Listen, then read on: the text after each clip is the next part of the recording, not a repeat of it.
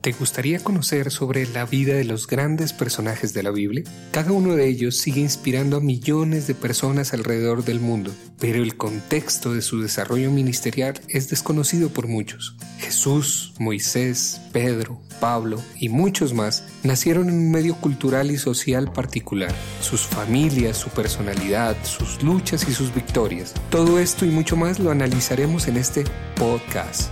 Soy Mauricio Andrade y los guiaré en este camino apasionante sobre la vida de los grandes personajes de la Biblia.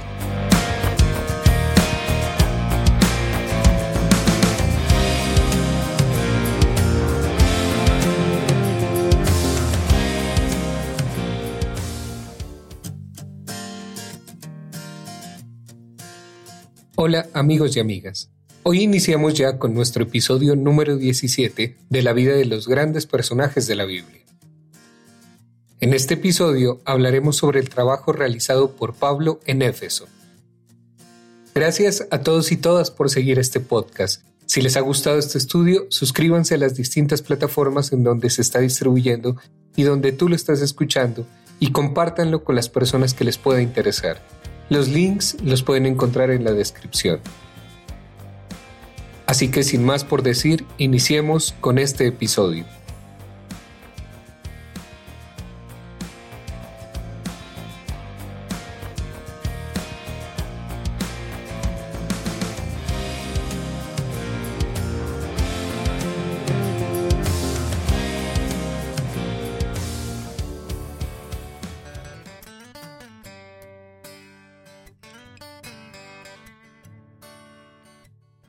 En el libro de Hechos, capítulo 19 del versículo 8 al 10, nosotros podemos mirar a Pablo iniciando su predicación en Éfeso primero en la sinagoga de esa ciudad. Pero también ahí se nos muestra que no fue bien recibida la predicación de Pablo en este lugar, por lo cual tuvo que salir a una de las escuelas griegas que se encontraba en este lugar.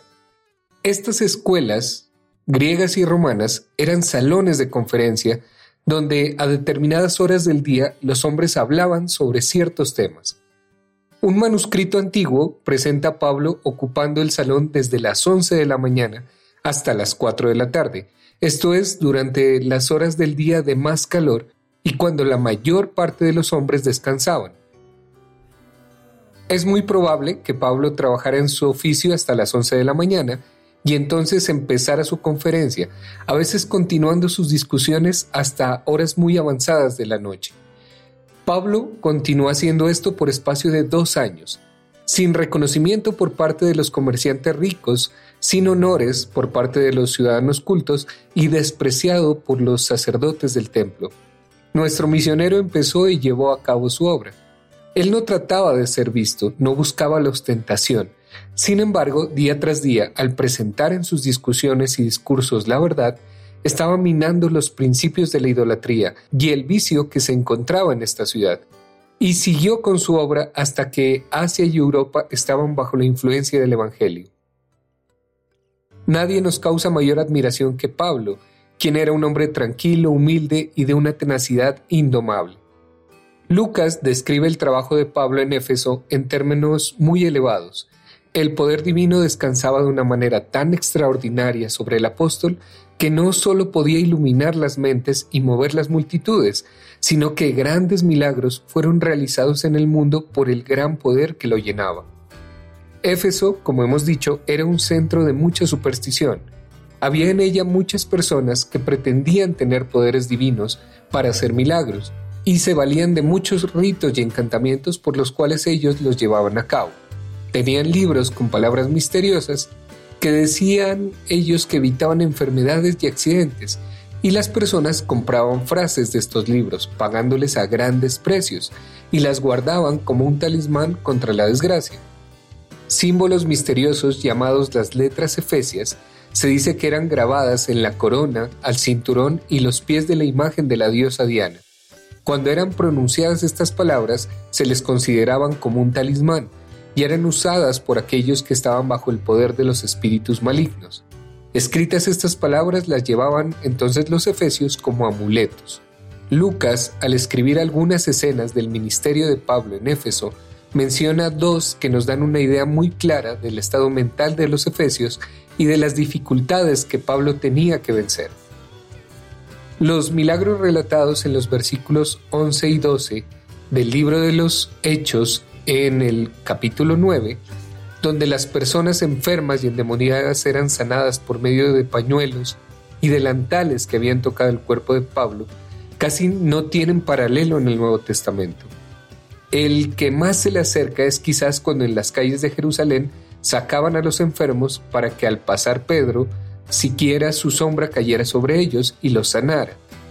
Estos fenómenos sirvieron para atraer a aquellos que habían sido impresionados por las obras de los magos efesios. Y estos milagros que Dios obró por medio de Pablo excitaban la curiosidad y la avaricia de ciertos judíos.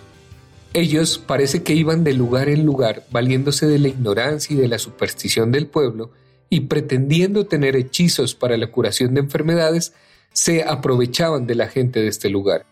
Al ver estos milagros que jamás ellos podrían hacer, llevados a cabo por pañuelos y delantales, creyeron que Pablo era un hermano de ellos. Pero pronto se dieron cuenta de que el poder no era de Pablo, sino de Jesús, de quien él predicaba, Así ellos decidieron añadir el nombre de Jesús como un nuevo talismán de su vocabulario. El uso de este talismán les causó gran consternación y sorpresa, pues el hombre que tenía el espíritu maligno se lanzó sobre ellos, arrollándolos y haciéndolos huir de aquella casa desnudos y heridos. Al parecer solamente dos de los siete que decidieron usar esta nueva fórmula estaban presentes cuando sucedió debe haber causado gran excitación entre los que presenciaron la huida de estos dos hombres con sus ropas despedazadas y sus cuerpos cubiertos con las marcas del conflicto que el hombre del espíritu maligno les había dado. La noticia se propagó e hizo gran impresión en todo el pueblo. Los judíos y los griegos oyeron hablar de esto, que los llenó de gran temor. Tanto los judíos como los griegos se dieron cuenta de que estaban en la presencia de un poder que no podían dominar ni comprender, y magnificaron el poder y el nombre que simbolizaba tal poder. Lucas nos da el otro caso en los versículos 17 al 20. Parece que muchos de los conversos en Éfeso continuaban sus prácticas en hechicería, no viendo que la fe en Jesús y tales prácticas eran completamente incompatibles. El incidente de los hijos de Seba les hizo ver que todo al que seguía a Cristo tenía que deshacerse de semejantes prácticas. Así pues vinieron confesando y dando cuenta de sus hechos. Ellos vieron que Pablo sanaba no por magia, sino por un poder muy grande y muy santo. Abandonando pues su creencia en hechicerías, talismanes y fórmulas mágicas, trajeron todos sus libros, amontonándolos y quemándolos públicamente. Imaginémonos el gozo de Pablo al ver esas llamas y su gratitud a Dios por una religión verdadera, que daba esos resultados. En esos días los libros escaseaban y Lucas nos dice que algunas personas tuvieron suficiente interés para contar el valor de los libros que fueron traídos y encontraron que su valor ascendía a la cantidad de 50 mil monedas de plata, unas 8 o 10 mil dólares aproximadamente en nuestra moneda. Estos cristianos habían sufrido por causa de estos libros y determinaron que no serían más causa de tentación para otras personas. No trataron de vender lo que ellos creían ser un perjuicio para retener para ellos. Fuese un gran día para la iglesia que con tanta paciencia Pablo estaba construyendo. Si tuviéramos solamente el capítulo 19 del libro de los Hechos, pudiéramos creer que Pablo estaba satisfecho de sus conferencias públicas y de su fama al momento de curar a los enfermos. Pero en el capítulo 20 de los Hechos, Pablo, volviendo para tener una conferencia larga con los ancianos de la iglesia en Éfeso, les recuerda su trabajo como pastor entre ellos y les exhorta a que sigan su ejemplo. En este pasaje tan bello de las Sagradas Escrituras vemos a Pablo, a pesar de persecuciones y conspiraciones, enseñando no solo en público, sino de casa en casa. Este trabajo de ir de casa en casa parece que era trabajo evangelístico que se hacía entre los gentiles tanto como entre los judíos. Él no tuvo temor en anunciar todo el consejo de Dios, de sus amenazas, los sufrimientos a causas de la impenitencia, pero los amonestó con tal ternura que derramaba lágrimas. Pablo trabaja en su oficio y nos da la razón por qué lo hace. Su trabajo le daba lo suficiente para poder vivir y podía ayudar a mantener a otros. Pensemos en la fuerza de este hombre. Enseñaba diariamente en público y diariamente iba de casa en casa. Organizó un trabajo que en un tiempo comparativamente corto hizo sentir su influencia en Éfeso y en la provincia entera de Asia. Y sin embargo, trabajaba en su oficio lo suficiente para mantenerse y ayudar a otros. En su carta a los Corintios, Pablo nos habla de las dificultades contra las cuales tuvo que luchar y los peligros que tuvo que pasar durante los tres años de su permanencia en Éfeso. Hace referencia a dos ocasiones en las que su vida estuvo en peligro. Una vez luchó contra fieras, un lenguaje que, ya sea literal o figurado, significa peligro en extremo. Ahora, si las fieras eran hombres, el término de comparación y el hecho de sus luchas con fieras, que consideraba más fuertes que la expresión de las palabras que precedían. Cada día muero nos hace pensar en algún ataque que Pablo rechazaba con gran dificultad. Esto lo podemos leer en el libro de 1 de Corintios capítulo 15 del versículo 32, 31 y 32. Otra vez, algunos meses más tarde, mientras estaba en Asia, y se supone en Éfeso, le rodearon tales circunstancias que perdió las esperanzas hasta de la vida. Esto lo podemos leer en el libro de 2 de Corintios, capítulo 1, versículo 8. Su rescate él lo atribuye claramente a Dios. Esa experiencia que él describe en tales términos debe haber sido extraordinaria aún en la vida de Pablo. Además de estas dos experiencias en Éfeso, Pablo habla de los peligros constantes y de tener muchos adversarios, y dice que los sufrimientos de Cristo abundan en él. Seguramente los sufrimientos y peligros que Pablo sufrió en Éfeso eran en proporción a su extraordinario éxito como evangelista. Pensemos en él, en su calma heroica y su fuerza para resistir y sufrir. El monumento al éxito de Pablo en Éfeso es su epístola a los Efesios. Este es tal vez el más profundo libro que hay, y sin embargo su autor esperaba evidentemente que los efesios lo entendieran.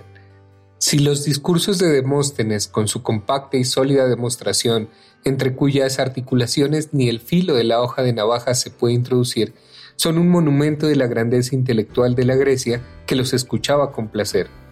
Si los dramas de Shakespeare, con sus profundas opiniones de la vida y su lenguaje oscuro y complejo, son un testimonio de la fuerza intelectual de la época de Isabel, que podía encontrar un entretenimiento con tan sólidos asuntos, entonces la epístola a los Efesios, que investiga las mayores profundidades de la doctrina de Cristo y que se eleva hasta las mayores alturas de la experiencia cristiana, es un testimonio del adelanto que los convertidos de Pablo habían alcanzado bajo su predicación en Éfeso.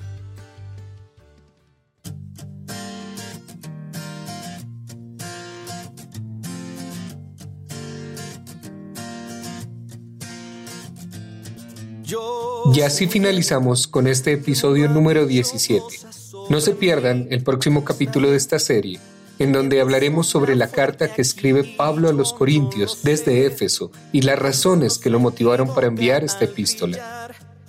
No dejen de visitar las redes sociales de Camilo Mora. Toda la música que escuchan en estos programas es de su autoría.